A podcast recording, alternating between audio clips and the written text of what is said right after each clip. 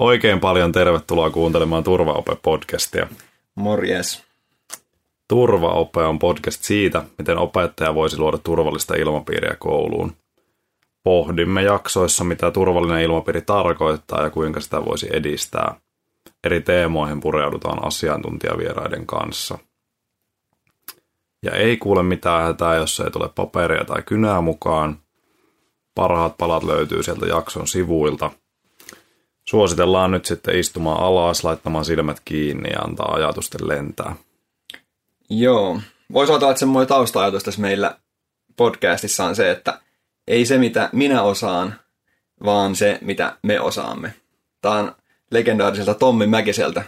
Ei ole se rallikuski, vaan yksi meidän mahtava, mahtava tota noin, lehtori tuolla yliopistolla, niin hänen lainaus. Ja tavallaan kuvastaa ehkä sitä ajatusta siinä, että me yritetään jollain lailla luoda tässä semmoista kulttuuri, joka sallii semmoisen pohdiskelun ilman välttämättä mitään semmoista kovin selkeää lopputulosta. Ja, ja toivotaan, että, että pystyttäisiin tässä niin kuin me oppimaan jotain itsestämme, että me opittaisiin jotain meidän vieraista ja sitten tavallaan tietenkin, että opittaisiin jotain tästä turvallisesta ilmapiiristä näiden jaksojen kuluessa. Kyllä. Um, me ajateltiin, että me esitellään itsemme esineiden avulla – Haluatko aloittaa? No mä voin aloittaa. Um, eli mä olen Ville Laine. Ja tota, me ollaan siis Elarin kanssa molemmat ollaan liikuntapedagogiikan opiskelijoita. Mä oon kuudennella luokalla, eli kuudetta vuosikurssia menossa. Ja, ja tota, mun esine tässä on tämmönen tulitikkuaski. Tai itse asiassa ehkä enemminkin yksittäinen tulitikku joka tavallaan kuvastaa sitä, että, että opettajana mä uskon, että voi tuoda valoa ympärilleen. Ja, ja jollakin tavalla niin kuin, ehkä hyvä opettaja onnistuukin siinä. Mutta sitten se voi olla joskus myös opettajalle aika kuluttavaa. Ja mä oon itse kokenut ainakin semmoisen, että, että mä oon jotenkin opetustyössä sen verran suurella sydämellä usein mukana. Että sitten se on myös tosi raskasta.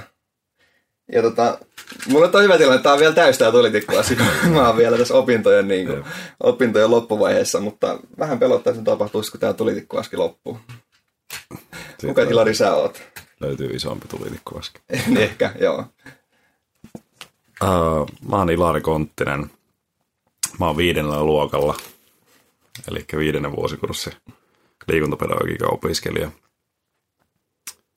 Mä voisin esitellä itteni tämmöisen kirjan kautta. Kun sulla oli tämmöinen hieno auditiivinen esitys, niin sitten mäkin ajattelin, että tänne pitää jotain keksiä. Vähän plärinää sieltä. Jep. Mä tykkään hirveästi lukea kirjoja. Se jotenkin kuvastaa mulle semmoista uuden oppimista. Öö, mun mielestä se kuvastaa myös sellaista, että, että on hyvä olla joku, jokin tukiranka – johon perustaa. Tämän kirjan kautta se ehkä tarkoittaa tätä, näitä kovia kansia. Ja sitten tämä, nämä sivut täällä välissä kertoo sitten sitä meidän omaa tarinaa, mihin sitten onkaan itse menossa. Toivottavasti itse on vasta tuolla jossain vähän ennen puoliväliä tai vasta tuolla mm. oikeastaan mm, alkuvaiheessa, ehkä, mutta, joo. Mutta ehkä se Vai myös kuvastaa... lukenut koko kirjaa vielä? en ole avannutkaan. Tähän nimenomaan sen kirjaan liittyy hauska tarina, mutta ehkä siitä joskus sitten enemmän. Vähän jää kyllä nyt kiinnostaa, mikä tarina. En tai ehkä nyt Et avaa nyt. En okay. avaa nyt. Joo. Hmm. Kirja oli siis sinun egyptiläinen. Joo. Mun ehkä, ehkä lempikirja. Okei. Okay. Että Joo. hyvä valinta. Mm. No joo. Tota, meillä oli myös ajatus, että me tässä avattaisiin lyhyesti meidän opetusajattelua tai hienommin sanottua opetusfilosofiaa. Ja, ja tehtävänä olisi se, että meillä on minuutti aikaa ja siinä jos pitäisi, pitäisi jollakin tavalla purkaa se oma opetusfilosofia. Haluaisitko sä Ilari aloittaa?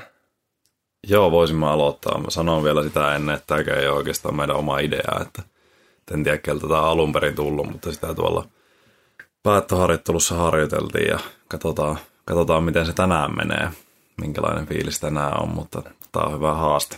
Joo, melko voisi niin sanoin, että oikeastaan mikään melkein ei ole meidän oma idea tässä podcastissa. Joo. että, että aika monet asiat on apinoitu suoraan mutta mä oon kuullut sellaisen lainauksen, että hyvä opettaja on hyvä kopioimaan, niin Ahaa. se on niin kuin, Joo, toivottavasti Se menee siinä hengessä. Sama ei varmaan päde oppilaaseen. toivottavasti ainakaan kokeessa. Joo. No hei, Mä voin aloittaa. sä voit aloittaa, mä laitan kellon käyntiin. Mun ajatus mun opetusfilosofiasta on se, että mä haluan saada oppilaat löytämään oman parhaan itsensä.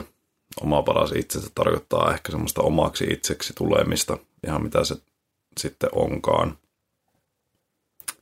Löytää niitä vahvuuksia, että missä mä oon hyvä, tunnistaa heikkouksia, mutta olla jotenkin fine niiden kanssa, olla, olla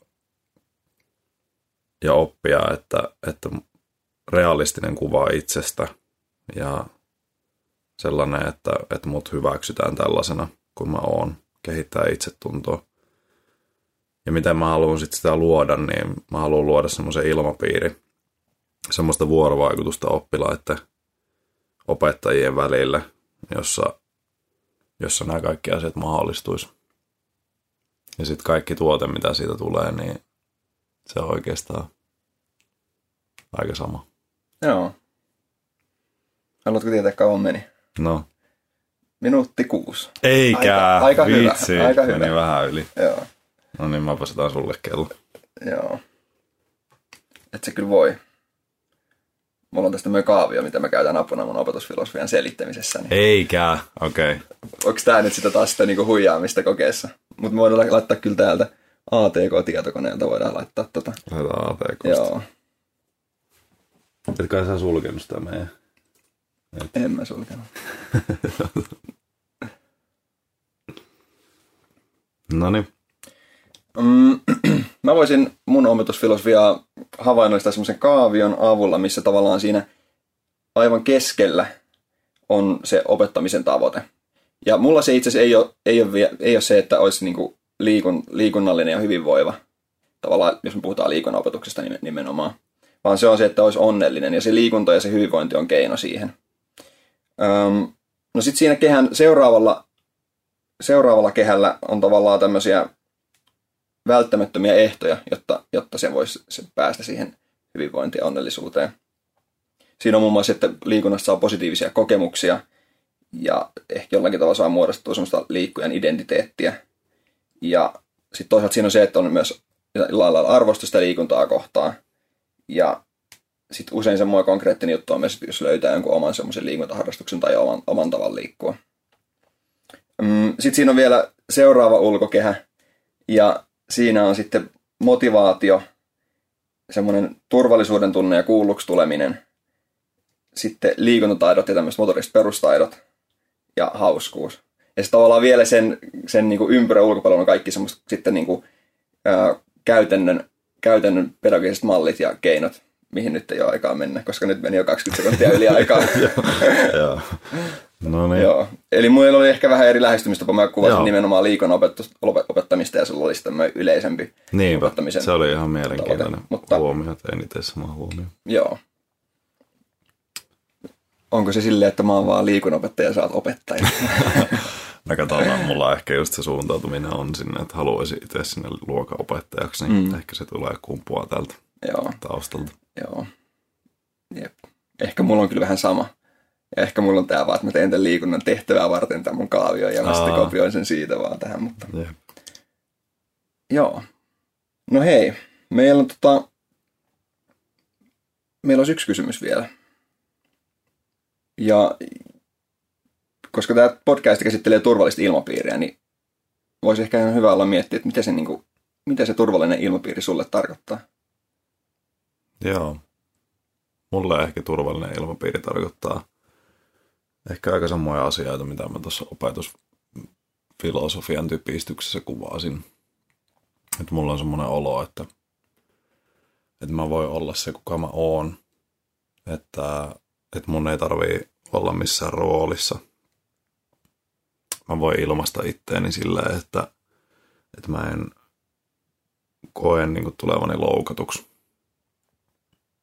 Ehkä se tarkoittaa semmoista niin kuin psyykkistä turvallisuuden ilmapiiriä mulle. Mm. Joo. Ilmapiiri ehkä myös tuntee silleen, että jos sä tuut johonkin tilaan, jossa ryhmässä ihmisiä tai, tai niin tuut vaikka tunnille, Mm. niin se naisti aika nopeasti heti, että onko turvallinen ilmapiiri vai, Jep. vai onko se voi to, toki muuttua siinä ajan, niin kuin ajan myötä ja Mm. siinä niin kuin hetkenkin myötä, mutta, mutta sen aisti aika nopeasti. Siihen liittyy varmaan aika paljon kaikkea semmoista, mitä me ei tiedosteta. Jep. Ihan varmasti. Mm. Mitä se turvallinen ilmapiiri tarkoittaa sulle? Mm. Mullakin tämä yllätys, yllätys silläkin tavalla linkittyy myös siihen opetusfilosofiaan ja siihen opettamisen tavoitteeseen.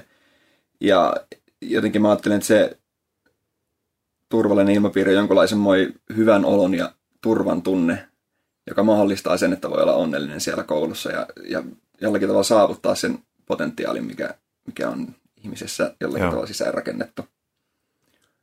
Eli ja jollain, jollain tavalla mä näen, että se on, niinku, se on ehtona vähän kaikille muulle, mitä koulussa voidaan tehdä.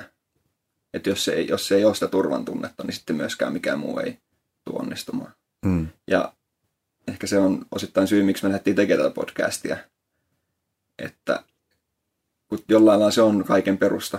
Mm. Ja sitten ei ihan hirveästi välttämättä kuitenkaan puhuta siihen näin, Niin, kyllä. kuinka tärkeää se on. Ehkä siitäkin myöhemmin. Siitä varmasti tulee myöhemmin lisää. Kyllä. No niin, hei nyt päästään taas tähän apinoinnin linjalle, eli, eli tota, Doc Venturesissa muistan oli tämmöinen jakson juoma-ajatus, eli, eli meillä on jokaisessa jaksossa tota, niin, ää, jonkunlainen juoma, ja tässä nyt ensimmäisen jakson kunniaksi, niin Mä tulin vähän syliin. tuli vähän syliin, haluatko sä ottaa siitä? Tämäkin. Eli tota, meillä on jo, jonkunlainen tarina tässä aina, aina näille juomille. Ja nyt meillä on tässä ensimmäisessä jaksossa on alkoholiton olut. Sulla on siellä Göffel Girls. En tiedä, miten se pitäisi lausua. Mulla on Zero Five. Mä veikkaan jotain Gaffel Girls. Gaffel Girls, okei. Okay. Joo. Mutta Mikä on, mikä on Ilari meidän, mikä on tarina tämän alkoholittoman oluen taustalla? Miksi meillä on tänään alkoholiton olut? no me ollaan Villen kanssa tutustuttu tässä ehkä niin kuin viimeisen vuoden aikana enemmän tänä syksynä ja huomattiin tuossa oikeastaan viime viikolla semmoinen aika meitä yhdistävä tekijä, että me molemmat tykätään oluesta ja olut on hyvä. Kyllä.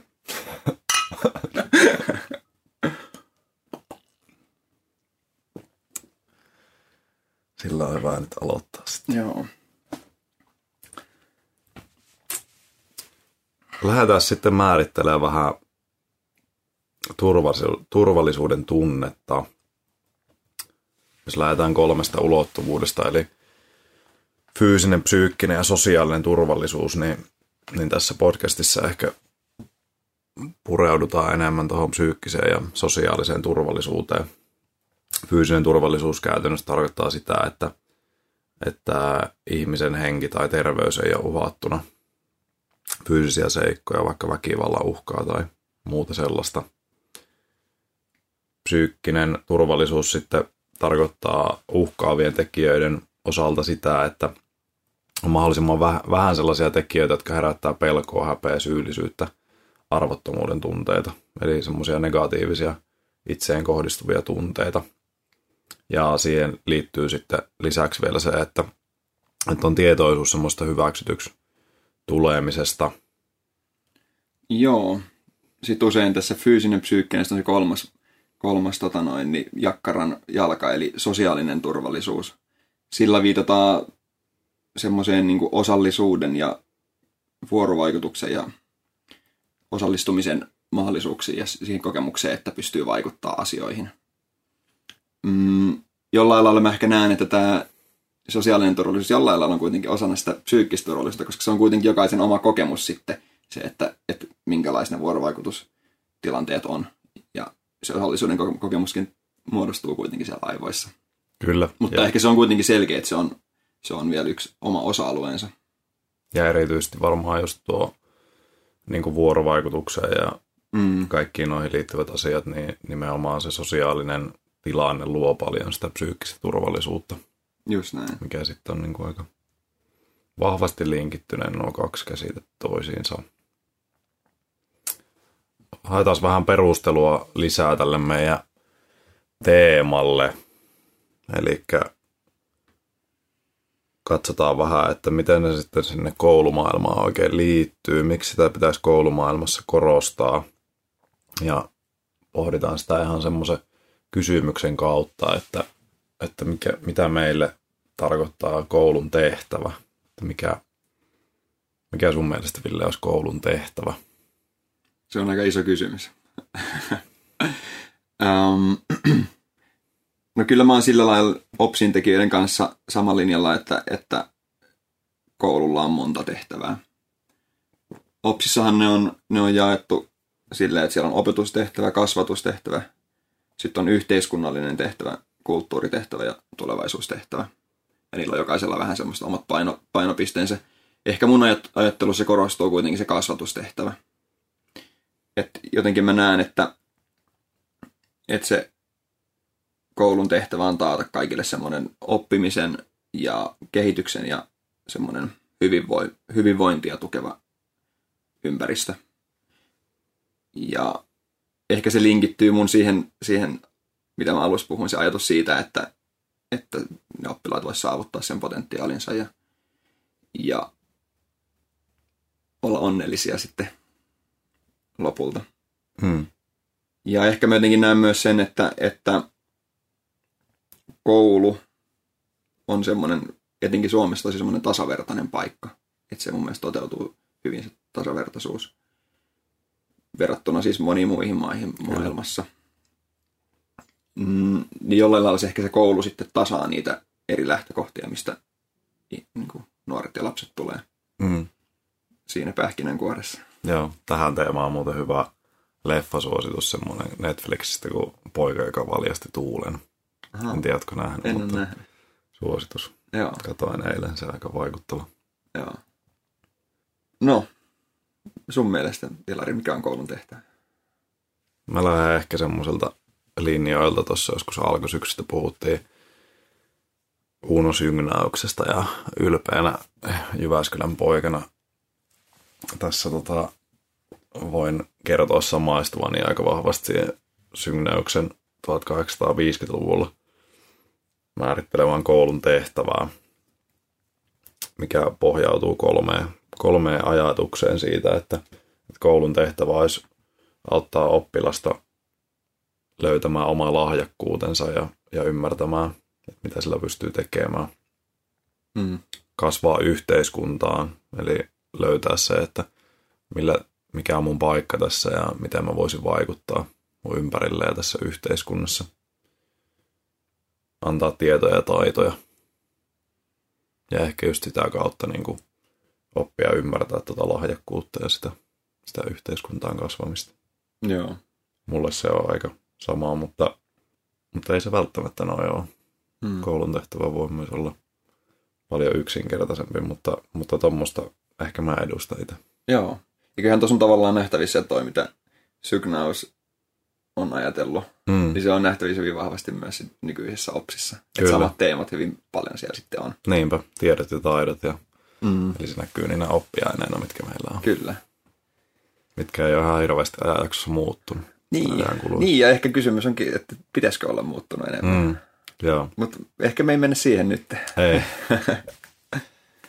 ja tosiaan tätä meidän teemaa myös puoltaa mielestämme aika vahvasti se, että, että koulu on muuttunut muutamia vuosikymmenten seurauksena enemmän semmoista tiedon siirrosta. Villen äh, laina tai tämmöisenä vertauksena vielä maidon kaatamisesta. Tiedän, mistä on senkin kopioinut sitten. Okei, okay, joo, selvä. Niin tällaiseen vuorovaikutustapahtumaan, eli oppilas toimii nykyään paljon enemmän aktiivisena tiedon luojana, tiedon hankkijana – ja, ja kaikki tapahtuu vuorovaikutuksessa oppilaiden välillä ja oppilaan ja opettajan välillä, mm. jolloin se turvallinen ilmapiiri tulee keskiöön. Niinpä. No sitten tietysti niin kuin yksi ehkä aika olennainen kysymys tässä voisi olla se, että, että mihin me oikeastaan tarvitaan se turvallisuuden tunnetta. Ja no se tietysti voi lähestyä hyvin monesta eri näkökulmasta.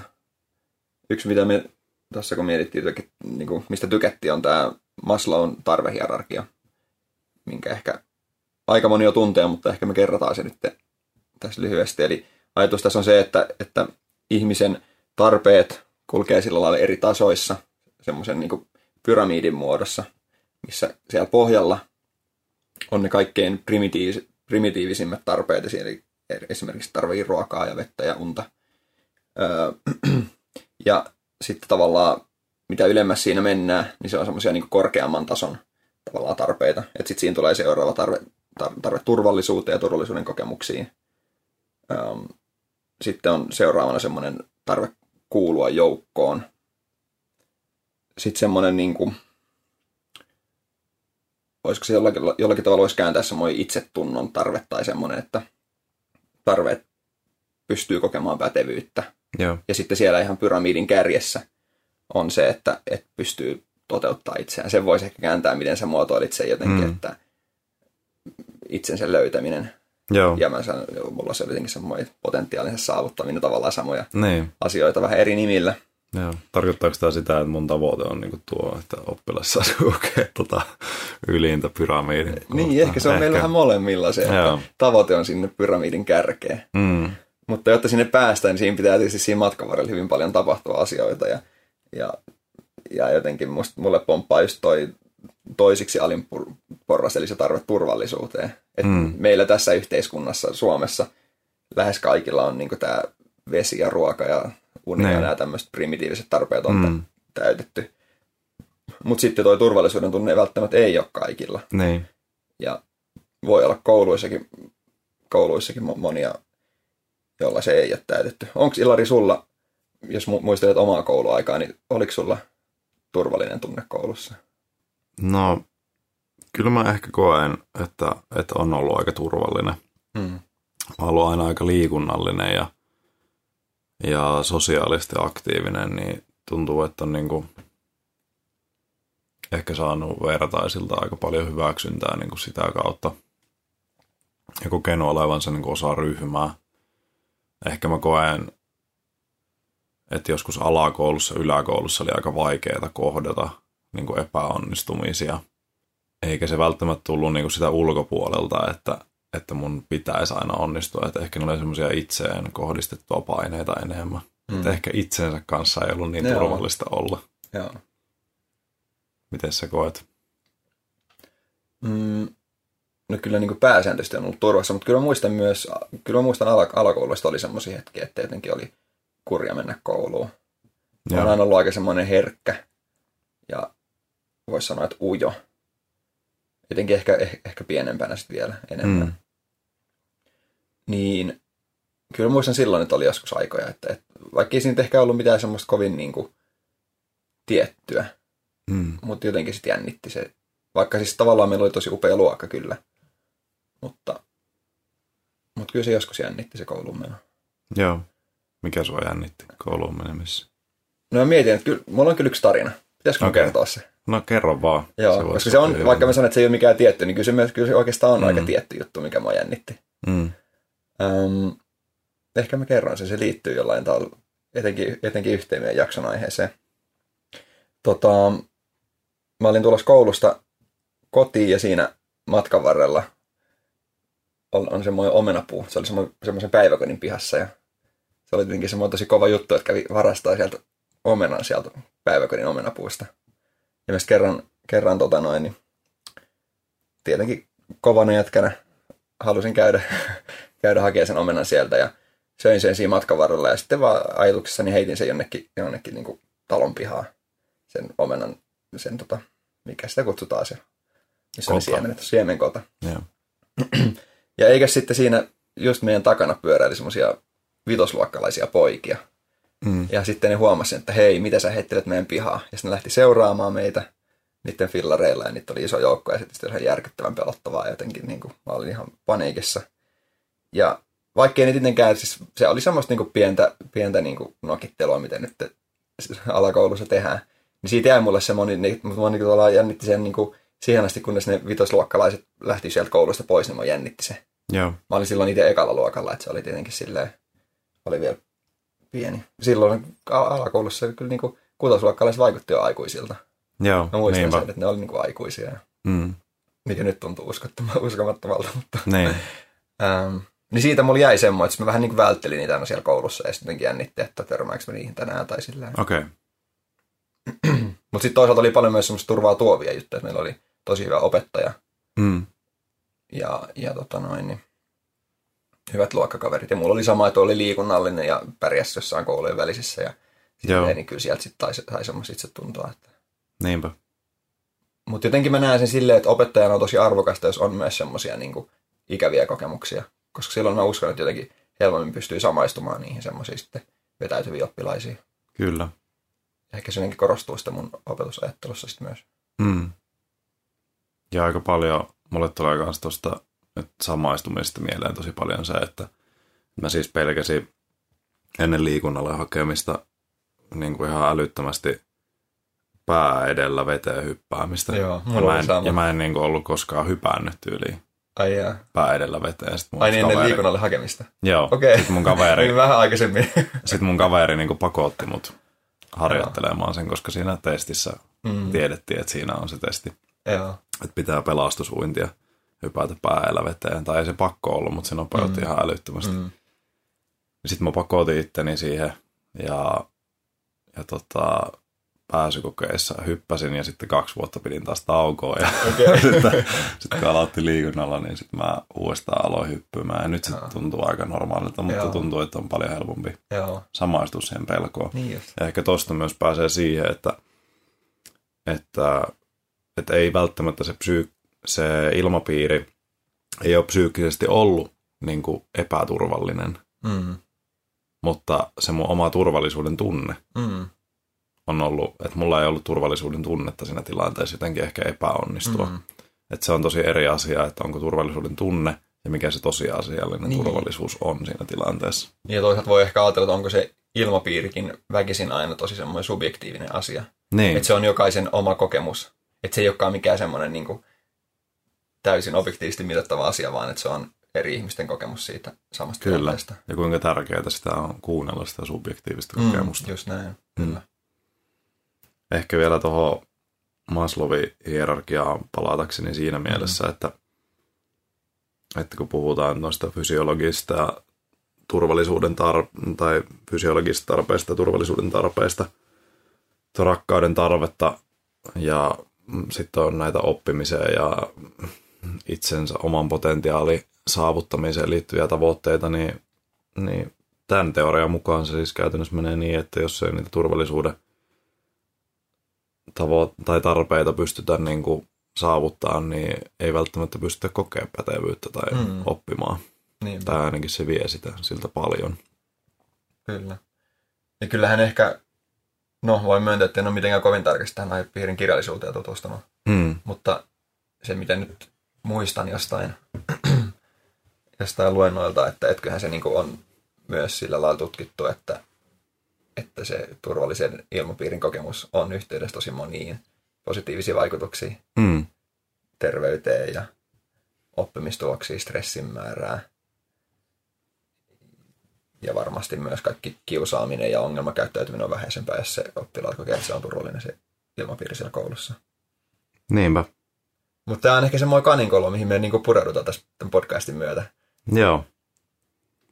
Eli tota, tavallaan se ajatus onkin, että, että tässä niinku yritetään selvittää, että miten sitä turva, turvallista ilmapiiriä sitten voisi luoda sinne, etenkin kouluihin. Um, ja meillähän on siis tässä nyt sitten vieraita tulossa pohdiskelemaan näitä me asioita meidän kanssa.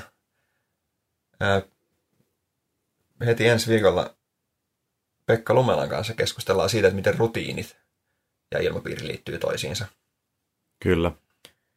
Ja sitten toisessa jaksossa meillä tulee Sami Myllymäki Norssilta ja Ilarin kämppis, eikö ole? Erkka Joo. Kulmala, joka opiskelee yhteisöpedagogiikkaa. Ja puhutaan positiivisesta psykologiasta. Haluatko Ilari sanoa ihan niin kuin kahdella lauseella, että mitä on positiivinen psykologia? Mulla on tuo kirja tuossa repuussa, mutta, mutta kahdella lauseella.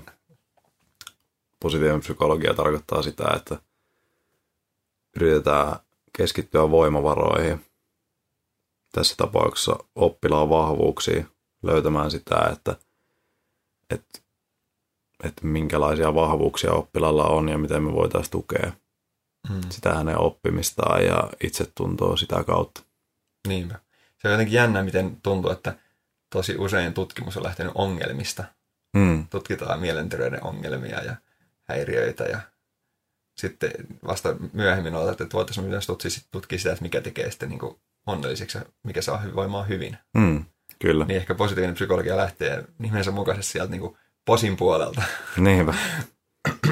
no sitten kolmannessa jaksossa meillä on Sami Kalaja ja Kirsti Lauritsala Jyväskylän yliopiston professoreita ollaan arvokkaassa seurassa ja puhutaan yhteisön arvoista.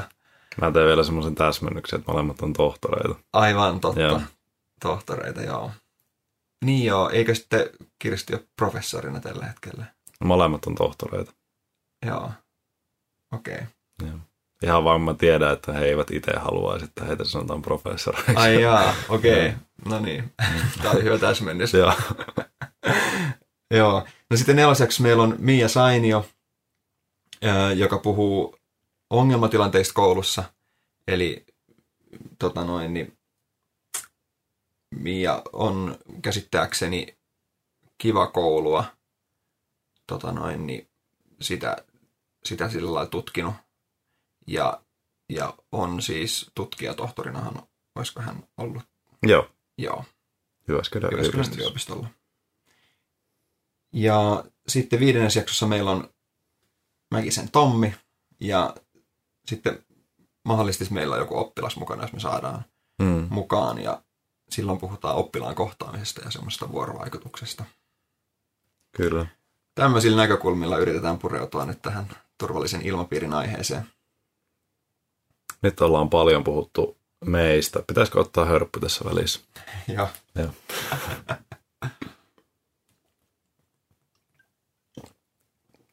Tämä on paha muuten, kun rupeaa röyhtäyttää tuo. Joo. Onko hyvä olutta?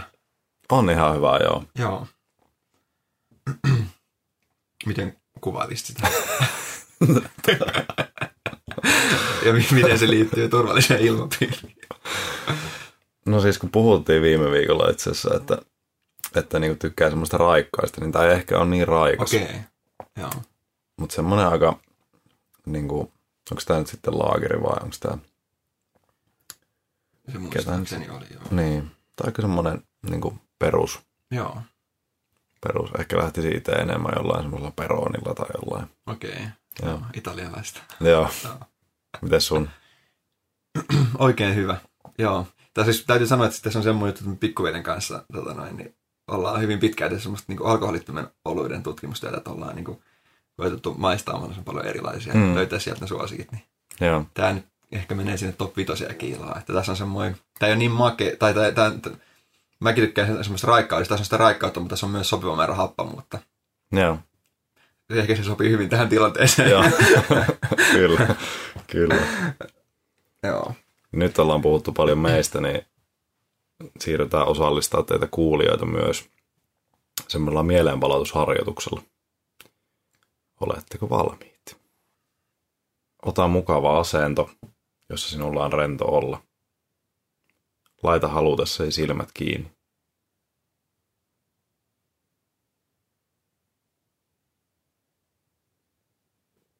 Kuvittele nyt itsesi yläasteelle, oman luokkasi englannin tunnille.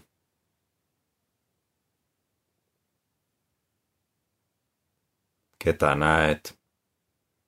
Minkälainen olo sinulla on?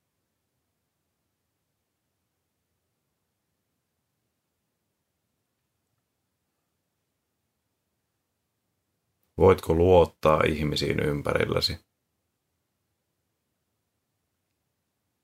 Hyväksytäänkö sinut, vaikka epäonnistuisit?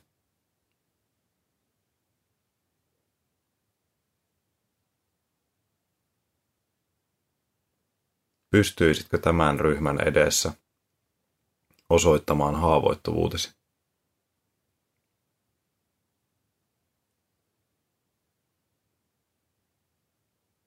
Annetaanko sinulle tukea?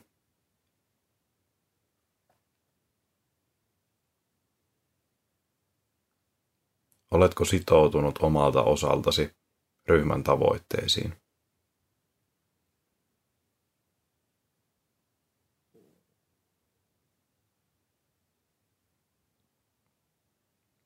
Anna muistojen tulla, elää ja koskettaa.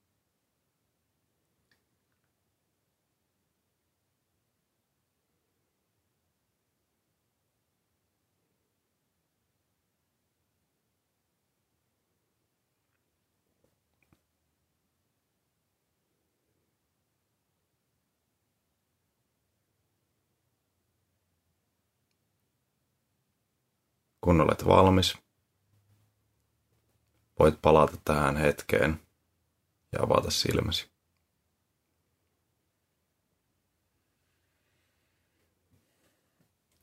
Moi, huomenta. Huomenta, huomenta. Joo, mä palasin kolmosluokalle. Vaikka ohje olet yläasteella. Aha, joo, mä jotenkin tartuin siihen englannin. Ehkä mulla on niin voimakas kokemus siitä niin englannin opetuksesta kolmosluokalta, että se ajoi kaiken muun ohjeen yli. Joo. Jotenkin tavallaan, kun se ajatus tuli, niin siitä oli vaikea päästä sitä irti. Mm. Haluatko jakaa jotain sun kokemuksesta? No, mulla tuli semmoinen yksittäinen tilanne vaan mieleen. Meillä olisi tosi, tosi mukava englannin kielen opettaja. Mm. Semmoinen tota, vanhempi nainen. Ja se oli silleen tosi lempeä meille aina. Sitten semmoinen yksi erityispiirre, mistä tietysti oppilaan tykättiin hirveästi, että se ei antanut kotiläksyjä. Joo. Sitten jossain vanhempain illassa vanhemmat oli ottanut puheeksi sen, että kun ei se englannin kielen opettaja anna koskaan ole kotiläksyjä. Joo. Niin se muistan, että seuraava tunti sen jälkeen, niin se jotenkin täysin muutti sen ilmapiirin siellä tunnilla, että se oli kylmä kiskonen ja, ja tehtiin hirveä määrä vaan niin kuin hirveällä sykkeellä siellä tunnilla. Ja sitten tuli aivan järkyttävät kotiläksyt. Että se oli jotenkin sitten niin kuin kokenut sen jotenkin loukkaavana varmaan sitten se opettaja sen. Ja sitten kyllä tuli läksyjä. Aika erikoinen. Oli vähän jännä, joo. Joo. Se teki mietin, että se varmaan jotenkin sitten, no, en nyt tästä heittämättä osaa sanoa, että miten se nyt tavallaan liittyisi vaikka just tuohon niin tarvehierarkiaan ja Mm. turvallisempi ilmapiirin ajatuksiin, mutta että kyllä niin opettajat on ihmisiä, joilla on tunteet. Ja se on Niin. ihan hyvä sillä lailla tiedostaa, että, että niin kuin, sillä on usein väliä, että miten sanoo asiat. Ja mä en tiedä, miten se niin kuin vanhempainilta on edennyt, Mm. minkälaiset ilmapiiri siellä on ollut sitten, mutta että, että varmasti tämänkin asian, jos olisi jotenkin toisenlaisilla eri esittänyt, niin Niinpä. me ei, lapset, lapset ei olta saatu kärsiä sit siitä. Niin. En tiedä, mutta se oli kyllä jo mielenkiintoinen. Kyllä se sitten siinä ajan, ajan myötä palautetaan sitten siihen normaalitilaan, mutta siinä oli hetken aikaa semmoinen, että siinä jotenkin yhtäkkiä tuli semmoinen ihan jäätävä muutos siinä ilmapiirissä ja Joo. sillä. Joo, Se- kyllä se opettaa omaa turvallisuuden tunne myös. Niin, niin, just näin. On tosi tärkeä. Jep. Joo, se on totta. Se Ja ole- se heijastuu kaikkeen varmaan, Jep. mitä siellä on. Ja ehkä voisin kuvitella, että se on, niinku, se on semmoinen, se ryhmän kannalta tosi merkittäväkin Mm. osa sitä niinku, turvallisuuden tunnetta se, että Niin. mitä opettaja tekee miten opettaja kokee olonsa siellä ryhmässä. Mm. Kyllä. Ehkä tuohon mieleenpalautusharjoitukseen palatakseni vielä jotenkin, vaikka itse en nyt sitä tehnytkään, mutta, mutta itse kun palaa sinne yläkouluun ja jotenkin sellaiseen kokemukseen vaikka, että, että oli tullut niin kuin poikkeuksellisen huono niin kuin numero jostain matematiikan kokeesta vaikka. Ja sitten niin kuin oli tavallaan tiedostanut se jo aikaisemmin, että, että, että mä en handlaa tätä aihetta jotenkin niin hyvin. Mm. Sitten oli jotenkin niin epävarma siitä itsestään, jotenkin ei uskaltanut osoittaa sitä omaa haavoittuvuutta. Niin pisti tavallaan semmoisen jonkinlaisen naamarin päälle Joo. siinä, että jo, jotenkin ehkä uhriutui myös siihen, että, Mm. että mulle nyt ei vaikka osata opettaa tätä asiaa tai, Joo. tai jotenkin näin, että helposti laittaa semmoisen, semmoisen naamarin päälle ja sitten ei edes niinku yritä, Mm. ei jotenkin edes pyri siihen omaan parhaan, parhaasensa. Ei sillä, että se opettaja olisi tehnyt mitään väärää, mutta ehkä taas se mun oma turvallisuuden tunne Niinpä. ei ollut niinku ihan kohdallaan. Joo. Joo, mäkin jotenkin tunnistan itsestäni. Mä oon ehkä itse verrannut sitä usein silleen, tai jotenkin nähnyt itteni semmoisena kameleonttina, joka vähän jotenkin vaihtaa väriä aina riippuen siitä, Mm. siitä niin kuin porukasta, missä on. Mm. Jotenkin haluaa sitten jollain lailla, niin kuin, ehkä, ehkä se on sitä, että haluaa kokea kuuluvan sen joukkoon. Mm. Mun yläasteella muistan, ihan niin kuin, ihan sillä lailla niin konkreettisestikin laitoin mustan hupparin, kun kavereillakin oli musta huppari. Joo. Ää, nyt se ehkä ei enää ulotu pukeutumiseen, mutta jotenkin huomaan usein käyttäytymisessä, että sitä niin kuin jollakin tavalla mukaan mm. sitä käyttäytymistä sen, sen mukaan, missä, mm. missä porukas liikkuu. Ja se on, se on tosi raskasta, jos se ei ole ihan semmoisena niin omassa perusvärissään. Niin. Niin, mikäköhän sen kameleontin mielenmaisema on, että niin. tykkääkö se olla niissä muissa niin, väreissä? Sitä mä en tiedä, joo, ehkä se tykkää, mutta jotenkin mä tota, huomaan, että silloin kun mä koen, että nyt, nyt ei tarvitse olla mitään, niin silloin on, on kaikkein onnellisia ja silloin on kaikkein niin hyvinvoivin. Mm. Ja se olisi tietysti hyvä, että tavallaan sitten se työyhteisö, missä sitten mihin aikanaan siirtyy, ja sitten tietysti ihmisillä, jotka käy koulua, niin että tavallaan pystyisi olla siinä omassa värissään siellä koulussa. Mm. Koska se varmasti pitkän päälle on raskas, jos joutuu koko ajan olemaan jotain muuta. Niinpä. Kyllä. Meidän podcastissa on myös semmoinen, semmoinen osio joka kertaa, että otetaan kuuntelijoilta kysymyksiä. Tällä kertaa, kun meillä on vieraita täällä, niin, niin me yritetään pohtia vähän vastausta tai mahdollista vastausta Joo. tämmöiseen kysymykseen. Joo, täällä on tota Facebookissa Vinski Ope kysynyt, että opettajia on monenlaisia, siis ihan persoonaltaan, ja sillähän sitä työtä tehdään. Onko ok, että koulussa on sekä kilttejä ja tiukkoja opettajia? Vai pitääkö kaikkien olla yhtä kilttejä tai tiukkoja kurin suhteen? Jotenkin itse ajattelisin, että hyvähän nuorten on tottua erilaisiin, eri tavalla esim. kurin suhtautuviin ihmisiin, tässä tapauksessa opettajiin. Musta tuntuu vähän, että Vinski Ope tässä nyt vastasi omaan kysymykseensä, niin kuin mitä mieltä mäkin olen. Joo, kyllä, kyllä. Mä mietin ihan samaa. Joo. Um, ehkä mä jotenkin ajattelen kuitenkin, että mm, ehkä se tasapaino ei välttämättä 50-50. Mm. Että jos on pelkästään, tai jos on niinku puolelta koulunopettajista tosi tiukkoja. Mm. No se ehkä joillekin soveltuu, mutta en tiedä sitten. Niin. Onko se joillekin sitten liian semmoinen ankara. Tietysti sitä, se riippuu sitten, miten käsittää sanan tiukka. Mm. Ja sillä lailla voi olla epäreilusti tai reilusti tiukka. Niin. Mutta että, niin.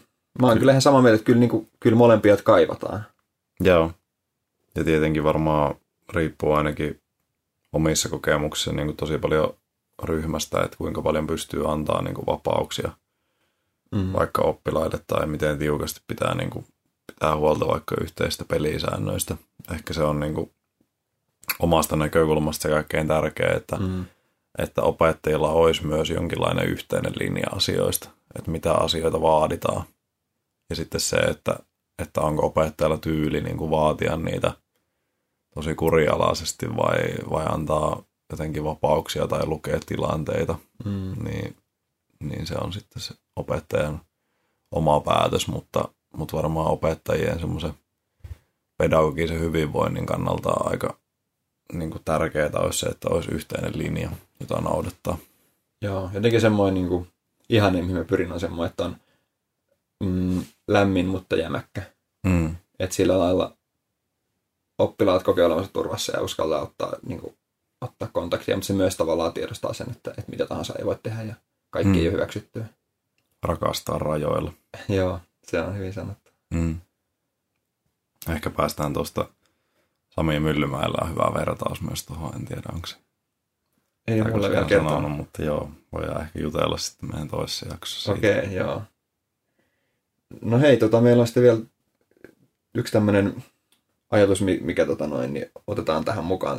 Tämäkin varmasti jostain on, jostain on ryöstetty kylmästi. Eli meillä ajatus on se, että, että aina edellisen jakson vieras voi esittää kysymyksen seuraavan jakson vieraalle. Ja nyt me ollaan tämän jakson vieraita, että päästään esittämään kysymys Pekka Lumelalle. Kyllä. Eli Pekka, minkälaisia koulumuistoja sinulla on? Minkälaisia turvallisuutta tai turvattomuutta tuovia rutiineja muistat kouluajaltasi? Sillä. Olisiko tämä jakso tässä? Joo. Toivotetaan oikein mukavaa päivää tai yötä. Vähän riippuen mihin kellon aikaa kuuntelet tätä. Hmm. Tähän voisi lainata yhtä podcastia, mutta enpä taida. Nyt on kopioita jo liikaa. Jep. no niin, No niin, kuulemiin. moi moi.